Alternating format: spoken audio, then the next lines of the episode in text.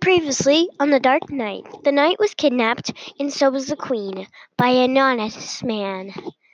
Who will save him? Who will not? Next, you'll see, and that's what you missed on the Dark Knight. Let me out! Let me out! That's not how it works. Knight, I thought you were supposed to protect your queen, not not the one who where the queen was supposed to protect you. Ha ha ha.